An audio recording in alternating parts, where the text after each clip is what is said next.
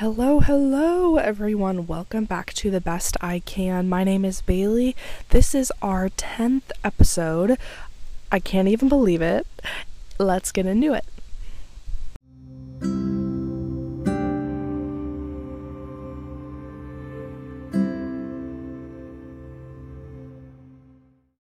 Hello, how is everyone doing? Hopefully, you are all having an amazing day. If not, I'm so glad you're here.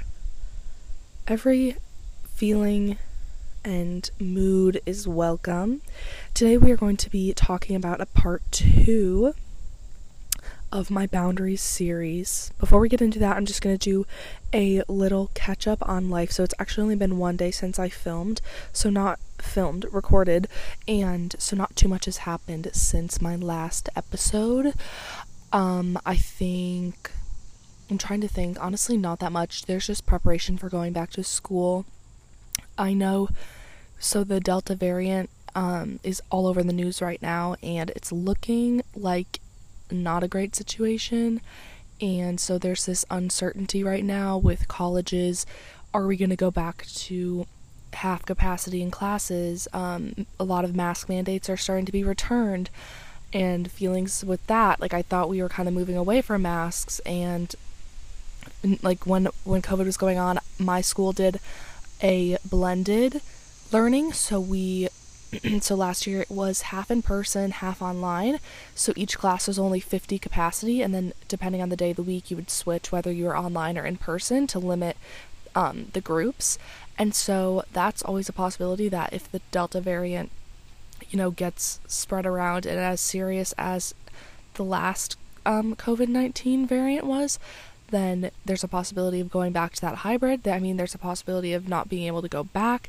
There's a possibility that Welcome Week is going to be changed again, is going to be canceled, is going to be different, isn't going to happen. And just with my job working for the College of Business, I'm the one I'm helping plan this big kickoff event for the College of Business for all the new students and returning students with the clubs and and getting events ready. And it's like if none of that can happen in person, it's just going to be a lot of work to shift back to Zoom. Now, luckily, because we've already been through this with obviously last year, it would be a lot less work than it was the first time around because we already have everything in place and it's it's pretty easy. Everyone knows how to work um, virtual events, so that's a plus. I guess that nothing is really going to be new.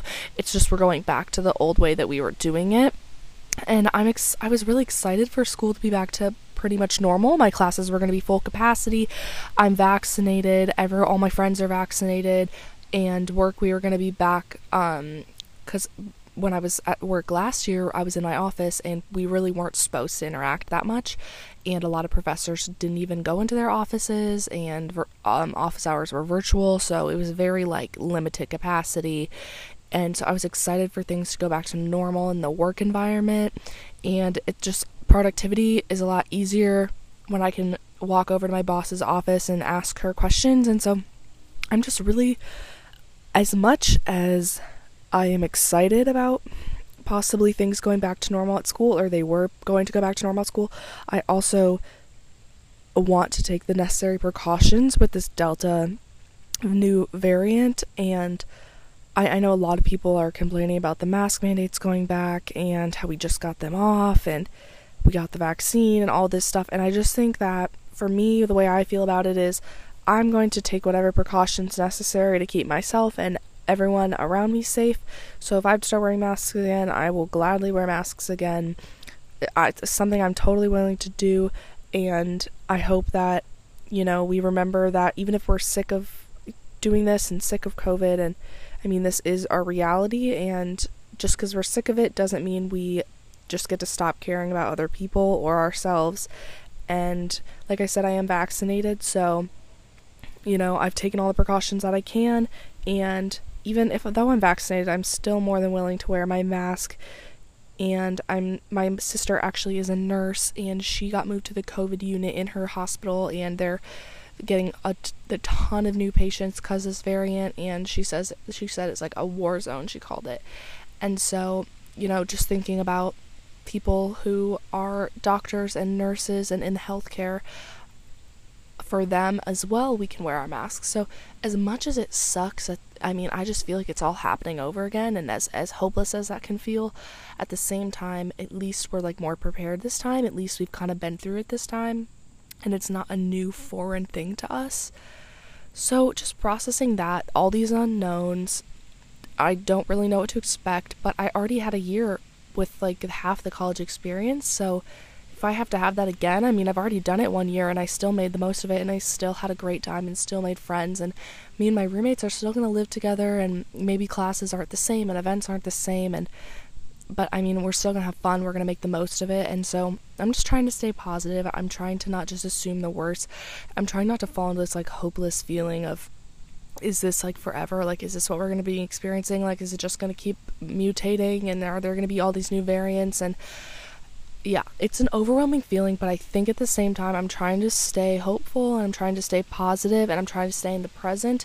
And, you know, I, I'm feeling okay about it. And I feel like we're all just like experts at this point on how to deal with this. So I'm just going to keep doing what I can do and try not to stress too much about it and cross every bridge as I come to it instead of stressing about it a mile out.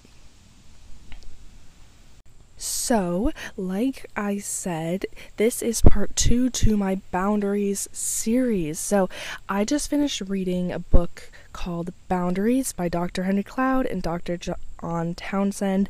And if you have not re- um, listened to that first part, I highly recommend you go listen to that first part because it'll help preface this second part and also just give you a more like 101 look into boundaries and help you just kind of follow the series along. Not sure how many more I'm going to do, if this might be the last one, or maybe I'll make one more after this. And then if I feel called, like, later to reapproach certain topics with boundaries, then I will. But just based on the book, this might be my last one or second to last one, depending on how much information I'm able to cover. So let's just review what is a boundary, right? So a boundary is where are your responsibilities? Where do they end? Where do they begin? What's your responsibility? What isn't? What do you allow of yourself? What don't you allow of yourself? What do you allow yourself to be exposed to? What do you not allow yourself to be exposed to?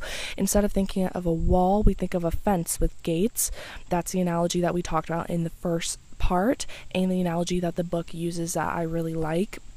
And we want and again the phrase that we talked a lot about was keeping the good in and the bad out and we have gates to let things flow in let things flow out and and our boundaries are permeable and breathable and they change and they move and they're not harsh line um, harsh walls that isolate us so that is kind of what we talked about in the first episode in the first episode we also just broke down the basic parts or like terms or categories associated with boundaries. And in this next part, we are going to be talking about the main type of boundary problems. And there's four main ones that this book breaks kind of boundary problems or like almost like personality types in a way what you naturally fall towards. There's four different ones. And when i talk about these you guys so when i first started reading this book and this this is the second chapter of the book only and I naturally just started thinking about other people and naturally was like thinking about, oh, well, this is this person, and oh, yeah, I totally know a person that does that, and oh, they're this category. And while that's okay to some extent, I think as we talk about this and as you read it, really try to focus on yourself because the whole point of boundary is is you're figuring out what your boundaries are and you're putting them on yourself and not other people because we can't control other people.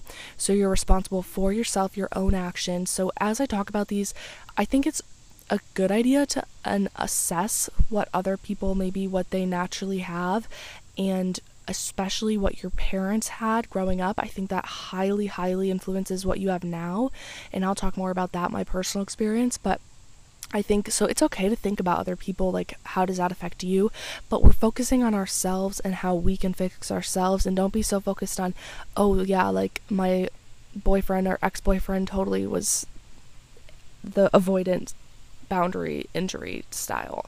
Like just focus on yourself and I just think let's just all try to be self-aware here and honest with ourselves as we go over these Okay, so I have some coffee out here and I was just taking a little sip of the coffee. Let's dive into the first type. Again, there's four and then you can be a combination of them, but there's four kind of main ones.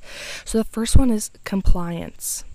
These are they say yes to bad and they can't say no. So this is the type they're often run by their guilt or their shame. They find themselves not being able to say no um, and they find to the bad things or things they don't have energy for or things they don't really want to do. So, this is people who struggle with saying no, and they typically say yes to the bad or to things they don't want to really do or don't have time for. And I think this is one of the most common in women because I think part of it is societal. The way that we're raised is very much so say yes even when you don't want to and not even in a physical sense in a sense of that i think there's this like ingrained that we're supposed to be like caretakers and we're supposed to be selfless and when we look at the family dynamic and the nuclear family that typically is what the perfect wife has looked like in a, this diluted weird sense and so i think society does just kind of train us. It's people who are scared to say no because they're scared of the repercussions and they're scared of they're scared of abandonment. And they're they're usually like they say yes to keep the peace and they don't want to like ripple make any ripples in the water or like upset anyone. Um they're they're just like kind of like you want to keep the peace. And usually i think as well sometimes the compliance they can be their identity is very rooted in Oh my gosh, the scariest noise, you guys, was just behind me. Holy crap, I literally almost just threw up. There was a squirrel right behind me and it started making like this really creepy noise and I thought it was like oh my gosh, I thought it was like a wolf or something. I'm not okay. Hang on. Okay, that was that was just like a lot. Anyway, I feel like their identity is very like rooted in what they can do for other people and I feel like this group oftentimes feels taken advantage of um, or doesn't feel like they're they'd be loved if they stopped helping people. It's very tied to their identity, and so this um, this book also talks a lot about childhood and how these different types are often traced back to how you were raised. So these this type they it traced back to their childhood or like an important person in their early life that never allowed them to say no or set boundaries and their boundaries weren't respected when they tried to set them. And that's a really dangerous way to raise your kids in this world because it is such an evil world and there is so such bad things in the world. Obviously there's so much good at the same time. But I mean, the world can be a really scary, dangerous place, and you want to raise your children to be able to say no and to distinguish like good and bad and to be able to say no and have that power. And I feel like these parents were like the parents that were like my way or the highway or like never really let them let their kids like say no and never let them have boundaries no and they were very controlling this type was also probably raised in an environment where the emotional stability or emotional health was placed on or felt like it was placed on the shoulders of the child. So if you felt like you were responsible for your parents' emotional stability or their emotional health or their needs, then you most likely became this compliant person because you felt like you, you it was too much to rock the boat. It was too much to be quote unquote difficult. So you became a people pleaser. And yeah, this type definitely allows themselves to be manipulated often. And they typically fall into being manipulated the easiest just because they're willing just to say yes so fast and willing to agree to things. And, you know, within growing up, kids should be able to say no. I disagree. I will not. I choose not to. Stop that. I don't like that. That's wrong. Those are phrases that kids should learn how to say because those are vital in life and in adulthood and being able to have like a moral compass.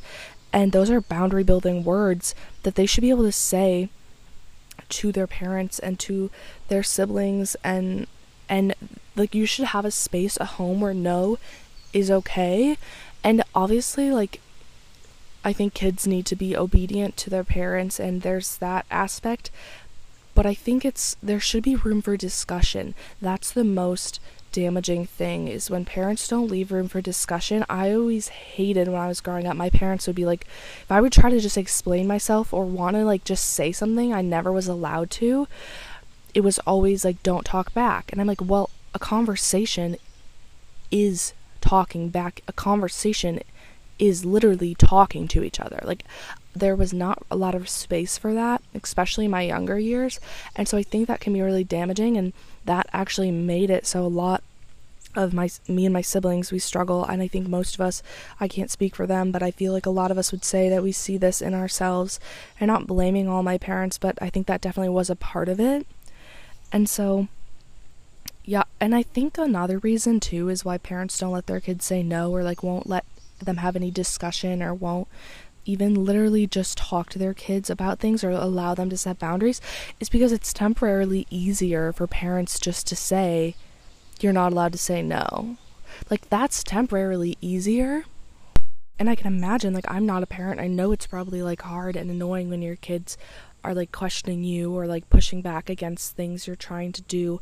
But i think leaving room and room for discussion and room for them to say no and obviously there's like dangerous situations where like no is not acceptable and like like when I think just teaching your kids to set boundaries and respect other people's boundaries is so important. And I think you do that by a respecting their boundaries but also I think parents do that by by setting their own healthy boundaries and your your kids I think just mirror what they see in their parents and and I think that's just inevitable and I think like people who are raised this way or people who identify as this, they have a hard t- they have a hard time realizing that they are their own being and they're not obligated to give every time asked. And I think they have a hard time having a separate identity from those things because they feel like they have to say yes and they can't say no. And I want to read it's on page 53 a, a short paragraph about this in the book. So um, it says compliant people have fuzzy and indistinct boundaries. They melt into the demands and needs of others. They cannot stand alone, distinct from people who want something from them. Compliants, for example, pretend to like the same restaurant and movies as their friends to just go along with it, to minimize their differences with others so as not to rock the boat. Compliants are chameleons. After a while, it's hard to distinguish them from their environment. And it was saying how they oftentimes have a bad radar for like um, evil things or like a bad radar for like reading people's internal like intentions and just distinguishing good people from bad people or good p- intentions from bad intentions. And they really have a hard time guarding their heart.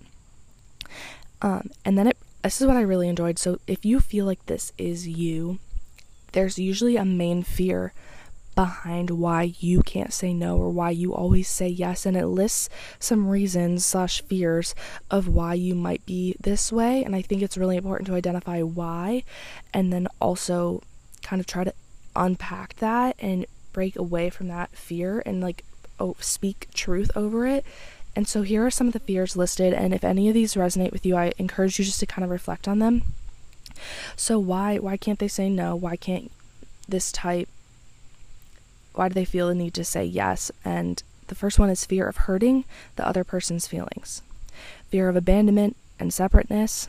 Maybe it's a wish to be totally dependent on another, or afraid of being independent, or afraid of not being needed. A fear of someone else's anger, fear of punishment, fear of being ashamed, fear of being seen as bad or selfish, fear of being unspiritual, fear of one's over strict critical conscious. So, those are just some fears I really relate to because I do identify as this. This is one of the boundary problems that I have. I think I have a fear of hurting people's feelings, I have a fear of abandonment, I have a fear of other people's anger, I have a fear of my, I have a very over strict critical conscious conscience. So, I think that's some that I personally really that stuck out to me and like I said, I feel like this group is so commonly resentful deep down inside. And so I think that's something that it's really important to unpack and take responsibility over and realize that you have the power to say no and you have the power to not say yes and when you should say yes and and, and learn why you feel so guilty when you when you say no and or even when you think about saying no or when you feel resentful. So i think think about some of that and like i said this is me i am a compliant that's one of my boundary weaknesses so. And if you again as we're talking about these like if you i think it's important to unpack these not only alone internally, but also with a therapist or with a support group or someone that you know who's safe to talk about it with. Don't do this like we talked about in the first one, and they say in the book, don't do it in a vacuum. You can't do it alone. Bring other people in with you into this and get their encouragement and their opinions and and ask them like do you see me saying yes when I really should be saying no type thing. And you know, uh, like I said, it's okay to do nice things, but the idea is to do them out of want and not fear, because real love isn't motivated by fear. Let's go now to number two or type two. This is the avoidant type. So, this is saying no to good things. This type often has a hard time asking for help or letting themselves be helped or letting themselves be loved. They're they're they're afraid of it for some reason um, or they feel unworthy of it. And i think it does come from a deep feeling that they don't deserve to be loved. And i think it is a, fe- a lot of times afraid of the intimacy that comes with being loved and why they just say no to good things because it seems like it's easier at the time and less scary that way. But i think they often avoid an opportunity to let others love them the way that they love others they want to give and give and never receive. And so, like, I think sometimes people are the nicest people ever, but they just don't feel loved in return. But it's not because no one loves them, it's because they just, like, don't let it in or they don't realize it. And I think they are forgetting that this type forgets that boundaries are fences, not walls. They look at them as harsh walls nothing can get in and you can't be isolated in your castle with your moat of fear. It's a lonely life, and it's not one that we're meant to live. And so, like with the compliant, the first one, I feel like they don't even have really boundaries. They just let everything in and out, maybe a few, where the avoidant is these thick walls there that they can't let anything out or in.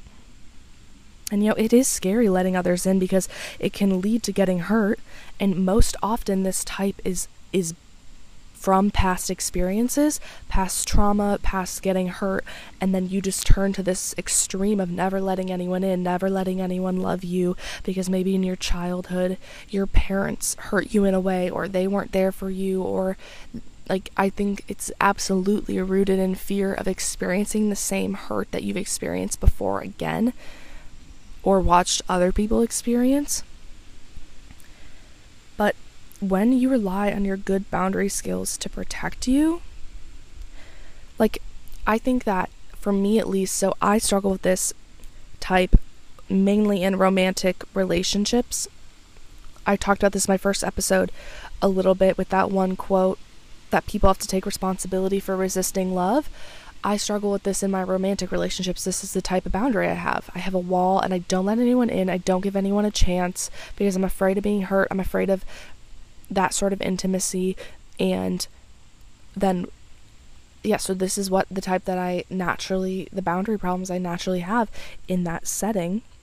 But one thing I'm trying to work on is trusting myself and relying on my good boundary skills that I'm building to protect me and to let those walls down. Let let yourself be loved. Let love in. Try to let someone in and and trust yourself that say something arises that potentially could hurt you that you trust yourself and you trust your your your what's the word I'm looking for? You trust your boundary skills and you also trust God for me and that you trust that as things arise that you'll be able to protect yourself. Love and hurt do go hand in hand, but in my opinion, having love and letting love in is worth some of the hurt, and you can minimize it and you can, in the end, grow from it. And so, I, for me, I'm just working on this so much, but I don't think the answer is just to close everyone out. But it is easier, but it's lonely. It's lonely. It's so lonely. So don't let past trauma or hurt hold you back from future love or feeling love. Because right now, I absolutely promise you that there are so many people around you that love you. And you're just maybe not realizing it. And like I said in the first episode, there is a God that loves you no matter what. That you were created, you're on this earth, like you have a purpose. He wants you here, He loves you. And and so even if that's even if you have zero people in your life, which I know that you guys do, even if you have no even if you have no one else that love is like the most strong and pure kind ever. It's the definition of love. And so even with if it's just that that's enough that you should let that in and just like fully let that fill you up and encompass you and enrich you and just fill you up and and I think it would just make such a big difference for this avoidant style avoidant boundary weakness style and so you can be both. You could be compliant avoidance, and that's kind of what I naturally am. And these people kind of have reverse boundaries. Reversed boundaries. That's hard to say. Yeah, so they have reverse boundaries. So it's like they let bad in, keep good out, if you're both of these things. And that's just a really hard place to be. But if you feel like that's you, you don't have to stay in that place. You have the power to learn how to have proper boundaries. And I absolutely recommend reading this book and other resources and going to a therapist or people you trust and love and working on this. So the next kind is controllers. This type is controllers, and these are people who do not respect other people's boundaries. They just bulldoze right through them. These are people that have a hard time accepting or hearing other people's no. I think that this type, again, like all of them, relates back to your childhood, and most likely in your childhood, your no was also not respected, and your no was not heard. You weren't allowed to set boundaries. There was someone in your life who just bulldozed right through them, and they had the power, quote unquote, power over you to do that because you were a child. And so, I think that, again, like all of this does relate back. This type is often like typically you see like a bully in a movie is like the easiest to identify. This type is sometimes the easiest to identify because they can be so aggressive and so um, yeah, aggressive and they just are very like forward about it typically. And I think about like they probably this type had a controlling parent that caused them to then go control others to regain a sense of control. And so I think that's just the typical like bully like you see a bully at school and then you find out that their dad is abusive at home. It's it's you have to people are trying to gain a sense of control and they often do that by infringing on other people's boundaries. They resist taking responsibility for their own lives so they need to control others. And a lot of times they see the word no as an open-ended statement that can be changed or persuaded or ignored and there's two types of controllers that the book talks about. There's the aggressive, so this is often the abusive or just like they they bust through a boundary by force or a, ignoring it. And then there's the, the manipulative, and these are the people who often less recognizable, um, often don't really you can't really see it as easy or they want to ignore it. But these are the persuaders, the yeah manipulators the people who hear a no and then try to persuade you to change your mind or guilt trip you to change your mind. And you can actually be a compliant, an avoidant, and a controller, but normally you're going to fall into the manipulator. So you might say yes when you should say no, you might say no when you should say yes, and you also might be manipulative manipulative and not listen to other people's no. So you can be I mean all three, but typically it's going to be the manipulative if you're all three. And I liked this quote. It's caring for someone so that they'll care back for us is simply an indirect means of controlling someone else. Let me say it again. Caring for someone else so that they'll compa- care back for us is simply an indirect means of controlling someone else or manipulating someone. If you attach a price tag to every time you help someone or a need for them to do something in return, or you're going to use it against them later to try to manipulate them into helping you later, I mean, that is a form of mani- manipulation. True love, true actually just like doing someone a favor doesn't come with strings attached. Someone in my life I know, she is so caring and gives and is amazing and helps so many people, but if you don't send her a million thank you cards and and and bring it up every time you see her, it's like the biggest deal in the world and she'll act so like hurt by it and she'll act like you're so ungrateful if you don't immediately send her a thank you card and and while I do understand that, and you should be grateful and you should express your gratitude, you don't need to guilt people. And it's not even genuine then. Like, it's not even genuine then. If I know I have to do all of that, or she'll throw a fit. And, and so I just think that's a good example of this. And I feel like usually it's just a very like undisciplined type because they've never just disciplined themselves to like take no and like accept it. And I think that they rarely feel loved deep down inside because they I think they know on some level that if they stopped controlling others or if they stopped forcing other people, then they would be abandoned. Or and that might not be true, but they might feel that on a deep down level like if I stopped, no one would actually ever love me then or no one would show up for me if I stopped forcing it, or they're too afraid to see what would happen if they do stop. And I think it's so important. That's why they say when you're on a date with someone, even a first date, to say the word no to something and see how they react. I think how someone reacts to the word no says so much about them, and I think this can be one of the most damaging. Um, this can be one of the most damaging, like be uh, boundary issue because it, it just busts through your boundaries like it, it's it's so breaking of yours because they just completely ignore them and i think it's so hard to build healthy boundaries when someone is like this and if you feel like you are like this it's okay like i think it you understand that it is probably a byproduct of the way you were raised and now that you're aware of it you can start taking the steps to work on it and also to not let your anger control your actions. When you feel angry because someone says no, okay, you feel angry, but you let them have that no. And it's going to get easier and it's going to take hard work. But every single one of these takes hard work. Every single time you work on building healthy boundaries, it takes hard work. Like I said, you can't be complacent. And the last type is number four, and this is the non responsive type. These are the ones that, again, I think this is a type of wall, and it's not hearing the needs of others. It's not allowing gates in your fence or wall.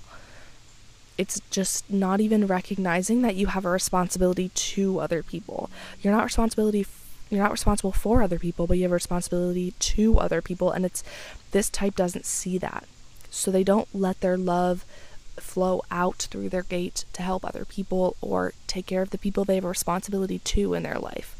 And I feel like this type is most often seen in neglect and I think this is really common with parents. You see usually one or two parents who neglect their children and they neglect their responsibility to them. They neglect their emotional needs, their physical needs. They ignore what that they are within their boundaries because they're their children.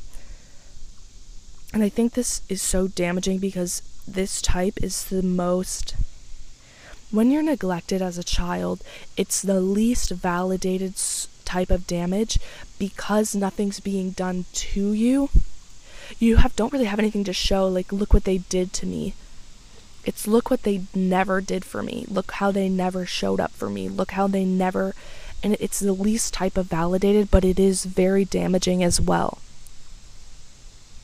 And if you feel like you're the this type or you're recognizing that maybe your parents were this type, I think that you're in on the right path.